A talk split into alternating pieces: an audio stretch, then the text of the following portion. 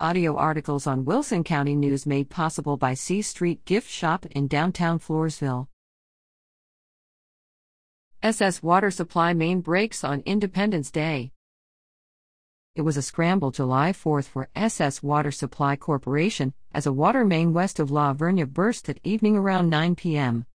Crews were mobilized immediately, according to General Manager Carlos Febus. The 12 inch water main serves a large portion of SS Water Supply Corporation customers west of La Vernia. The break, located near the Wilson County District 1 Fire and Rescue Station on FM 3432 near FM 775, potentially meant between 8,000 and 10,000 customers would be out of water all night, Febus said. However, crews were able to isolate the burst main around 9:35 p.m. Due to isolating the break, the only customer that night was the fire station.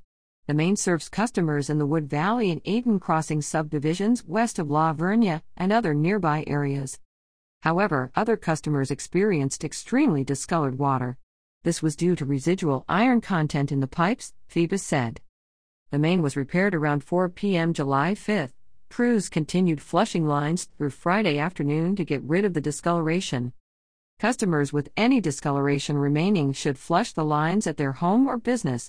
If water is still discolored after flushing lines for 10 minutes, contact SS Water Supply at 830 779 2837. Gilby Smith at WCNOnline.com.